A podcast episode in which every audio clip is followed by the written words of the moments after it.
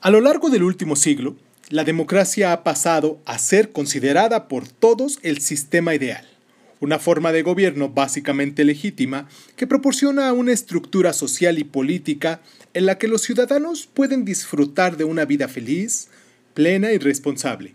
Una de las razones por las que el presidente estadounidense Woodrow Wilson creía en 1917 que era importante construir un mundo seguro para la democracia era que solo ésta tenía el potencial para liberar las energías de todo ser humano.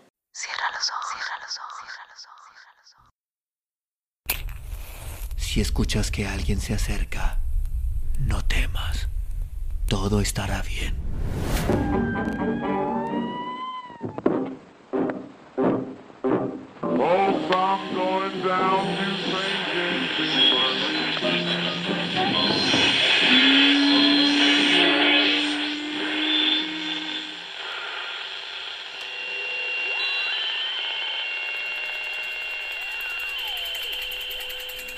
Estás escuchando, Crónica, Crónica, Crónica el lugar, donde, donde, donde entra por tus oídos.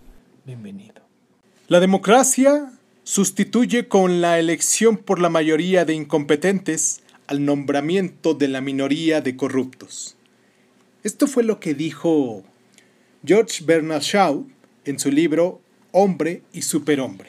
Espero que estén pasando un buen mes, un buen sábado, Sabatums, Sabatums que tenemos aquí el día 7 de agosto del año del Señor 2021 Espero que las estén pasando muy bien, que estén, pues si no descansando, a lo mejor haciendo labores diferentes a las que hacen en, eh, entre semana, para poder salir de los hábitos que en ocasiones pues llegan a ser un, un poco fastidiosos.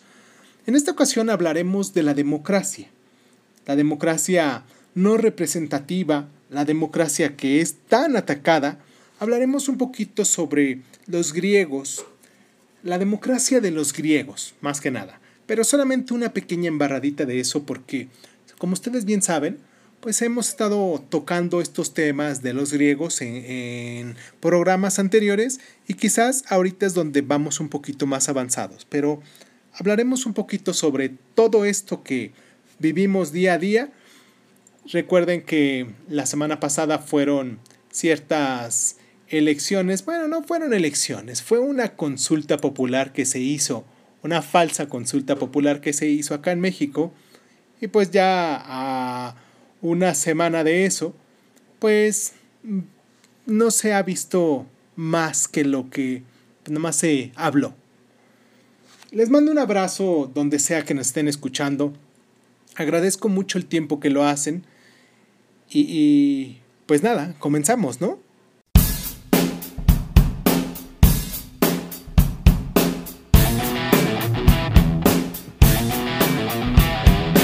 Desde esa época, la propagación de la democracia por todo el mundo ha sido espectacular. En el año 2000, se calculaba que aproximadamente la mitad de la población disfrutaba de instituciones políticas que garantizaban niveles altos de gobierno democrático. Es más, la democracia goza ahora de tan elevada reputación que es fácil olvidar el bajo concepto en el que era tenida hasta hace relativamente muy poco. Durante la mayor parte de los dos milenios y medio que llevamos, casi todos los teóricos políticos se opusieron enérgicamente a la democracia, por principios y en la práctica.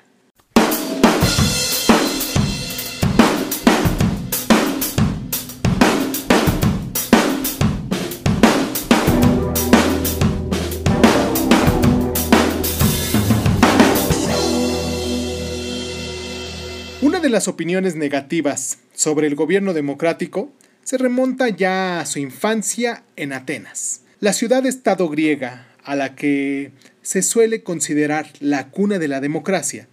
La palabra misma procede del griego y significa gobierno del pueblo. Puede afirmarse que el sistema de gobierno desarrollado por los atenienses a lo largo del siglo V a.C. fue la forma más pura de democracia directa que ha sido jamás puesta en práctica. El primer paso lo dio en el año 507 a.C. el líder popular Cristenes. La clave de sus reformas fue la eclesia o asamblea, que se abrió a todos los ciudadanos elegibles, varones atenienses de más de 18 años, reuniéndose regularmente para debatir los asuntos importantes del Estado. Esta institución tomaba decisiones a mano alzada por la mayoría de los asistentes. En la historia de la guerra del Peloponeso de Tucílides, las virtudes de la democrática Atenas se cantan majestuosamente en una elegía fúnebre pronunciada en el año 430 a.C. por el líder ateniense Pericles. Este resalta ya muchas cosas de las cualidades que posteriormente defensores de la democracia destacarán. Entre ellas, una constitución que favorece a la mayoría, no a la minoría, y que se basa en la libertad, la igualdad ante la ley y la preeminencia política conseguida según el mérito, no por la riqueza o la clase. Sin embargo, el entusiasmo de Pericles no era compartido por muchos de sus contemporáneos, ni por los dos filósofos más influyentes de Grecia, Platón y Aristóteles. En el siglo siguiente, tras la calamitosa derrota de Atenas en el año 404 ante la totalitaria Esparza, ellos rechazaron y despreciaron la democracia como inherentemente caótica, corrupta e inestable. En la influyente clasificación aristotélica de las constituciones políticas, la democracia se presenta como una desviación del gobierno justo, una constitución ideal en la que los muchos gobiernan persiguiendo el bien común. Por el contrario, en una democracia, los que ocupan el poder los estratos más bajos de la sociedad gobiernan según sus propios intereses y por tanto puede esperarse que se adueñen de la riqueza y las propiedades de los ciudadanos más acomodados.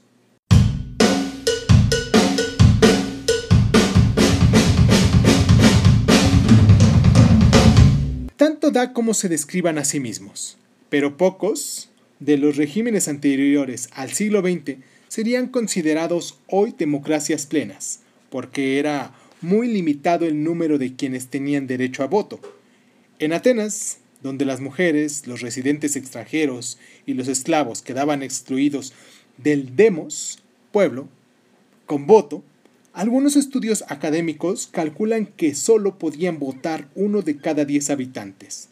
La situación era aún más restrictiva en la Gran Bretaña del siglo XIX, donde los severos requisitos de propiedad implicaban que, incluso después de la Great Reform Act de 1832, solo un 7 del 10% de la población adulta pudiera votar. El sufragio universal no se consiguió hasta 1928, cuando se concedió por fin a las mujeres adultas.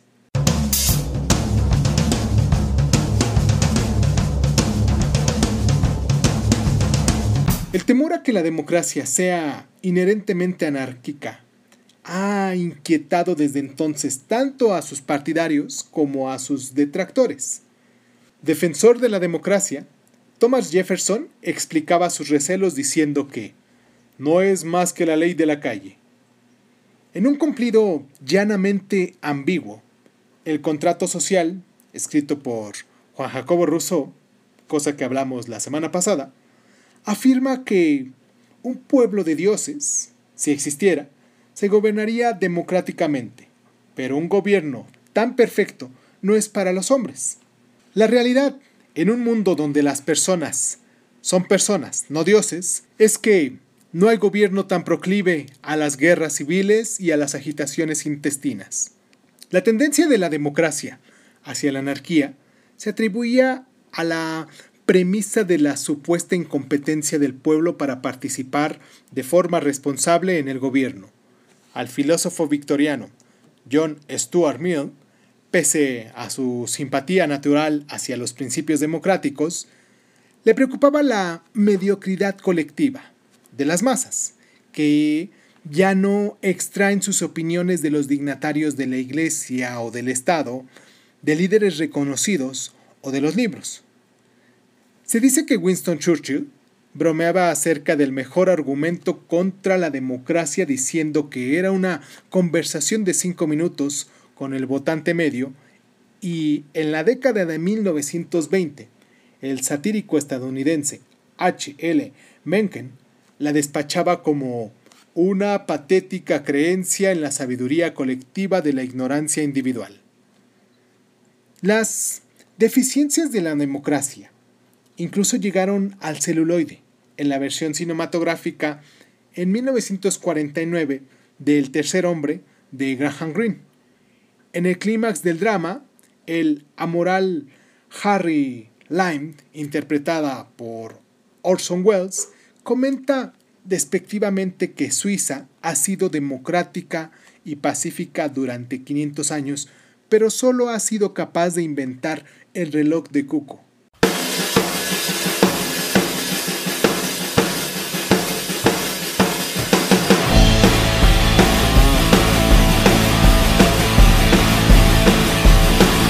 Probablemente el temor más persistente entre los teóricos de principios de la modernidad y que recoge una vez más las preocupaciones de los filósofos griegos era la denominada tiranía de la mayoría.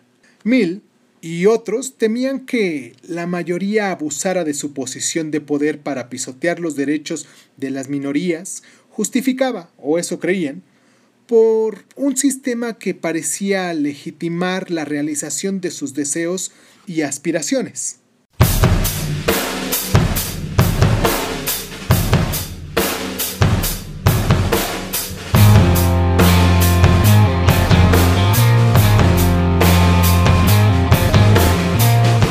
Los temores manifestados por los padres fundadores de Estados Unidos se incardinaban en el antiguo y serio debate sobre la democracia y la soberanía popular que se suscitó en una confusión de ideas generadas por pensadores de la Ilustración.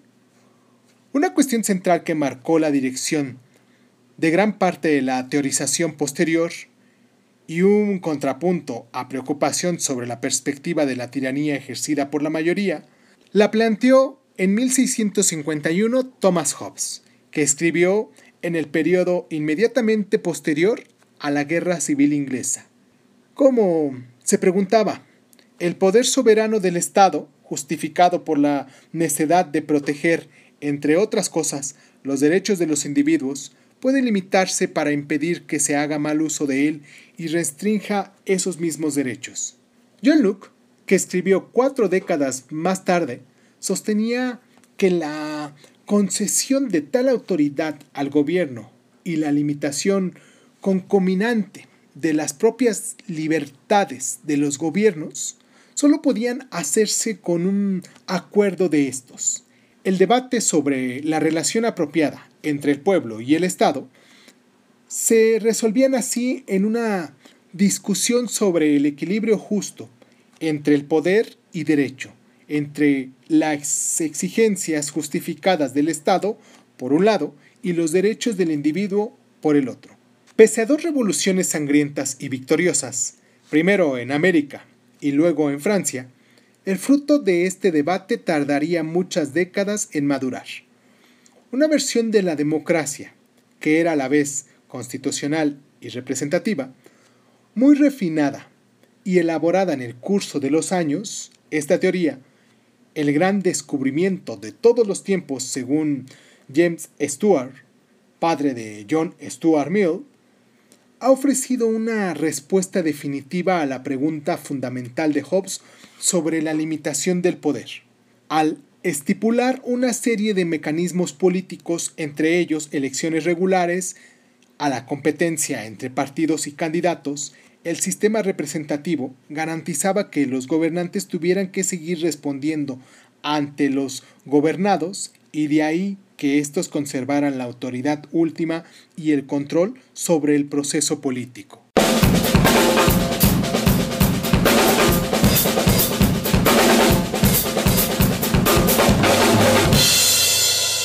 Hoy en día, la convicción casi universal de que la democracia es preferible a cualquiera de los demás sistemas, está tan arraigada que en muchos contextos políticos democrático ha acabado convirtiéndose en sinónimo de legítimo. La palabra ha adquirido tal cualidad totémica que muchos regímenes autoritarios y represivos optan, sin embargo, por representarse como tales. Así, por ejemplo, la antigua Alemania del Este, un estado unipartidista de línea dura, se denominaba oficialmente República Democrática Alemana. Lo cierto es que el reciente éxito de la democracia se aplica en parte por el rotundo fracaso de sus alternativas. En un discurso ante la Cámara de los Comunes en 1947, Winston Churchill realizó el famoso comentario. La democracia es, es, la peor forma de gobierno con la excepción de que todas las demás formas se han ido probando con el tiempo. Medio siglo después, el principal rival de la democracia como base de la organización política había sido barrido en Rusia y Europa Oriental.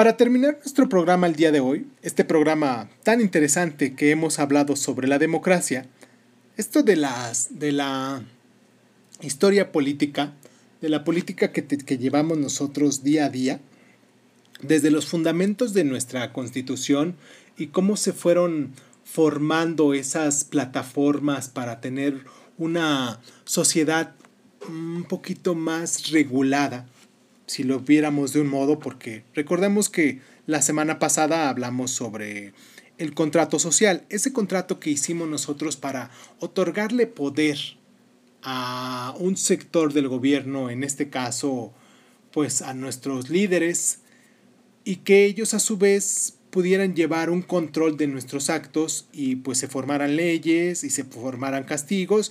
Y ahora con esto de la democracia también pues en los diferentes gobiernos. Yo vivo en un país que es democrático. Yo nací con una democracia no conozco otra forma de gobierno. Y de lo único que pudiese enterarme de unas formas alternas de gobierno que por ejemplo en relación a, a Cuba que es el país que pudiese tener más, cerquito con, más cerquita con esta forma de, de gobierno diferente a la que yo estoy acostumbrado o a la que yo conozco únicamente, pues observo las diferencias y digo, bueno, pues no habrá eh, cosas tan malas. Simplemente a lo mejor son cosas diferentes, ¿no? Claro, a lo mejor los mismos cubanos que nos, eh, nos pudieran estar escuchando, reclamarían y dirían que, que cómo estoy pensando eso, que pues mejor en un sistema capitalista donde la democracia se basa aparte de del voto y todas esas conductas sociales que son generalizadas y no por una sola persona o un gobierno que ha sistematizado eh, el poder, pero, en fin, yo lo digo desde mi punto de vista, desde la forma como yo he crecido con eso, como yo lo he observado.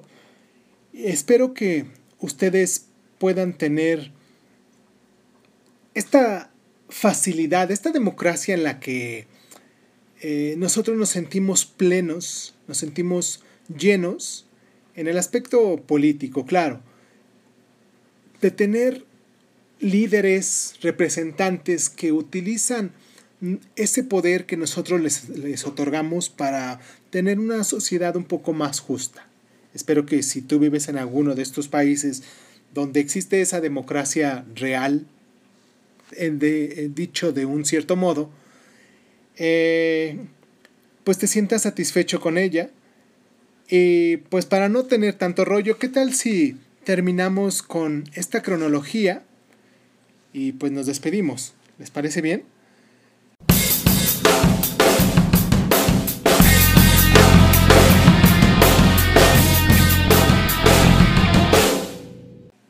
En el año 507, Crístenes introduce las reformas democráticas en Atenas. Es importante viajar en el tiempo porque, por ejemplo, en el año 507 a.C., que es lo que estamos hablando, empezamos a observar cómo se fueron poniendo las plataformas para lo que hemos llegado hasta el día de hoy. En el año 1651, Hobbes estudia el equilibrio entre el poder del Estado y la libertad individual. En el año 1690, Locke identifica el consentimiento popular como fundamento de la autoridad del Estado. En el año 1787, la Constitución de Estados Unidos define los mecanismos del gobierno democrático de ese país. Del año 1789 a 1799, la Revolución Francesa propicia la primera experiencia de la democracia radical. Del año 1989 a 1991, los regímenes comunistas se desmoronan en la Unión Soviética y en Europa del Este, que fue con lo que terminamos nosotros eh, este pequeño recuento de hechos. Y pues les mando un abrazo, que tengan la democracia que requieran tener y democráticamente pues que puedan, entre tantos podcasts que hay en las diferentes plataformas, ustedes encuentren el que más les guste. Y si Crónica Lunares es uno de ellos, pues me, me, sentiría muy muy contento que ustedes me dejaran su mensajito aquí en la parte de abajo o que nos sigan en nuestras diferentes redes sociales para que nos hagan llegar esos mensajes, esos comentarios. Y pues nada, Espero que se encuentren muy bien, un abrazo muy fuerte, un beso muy caluroso y pues muchísimas gracias. Muchísimas gracias por estar.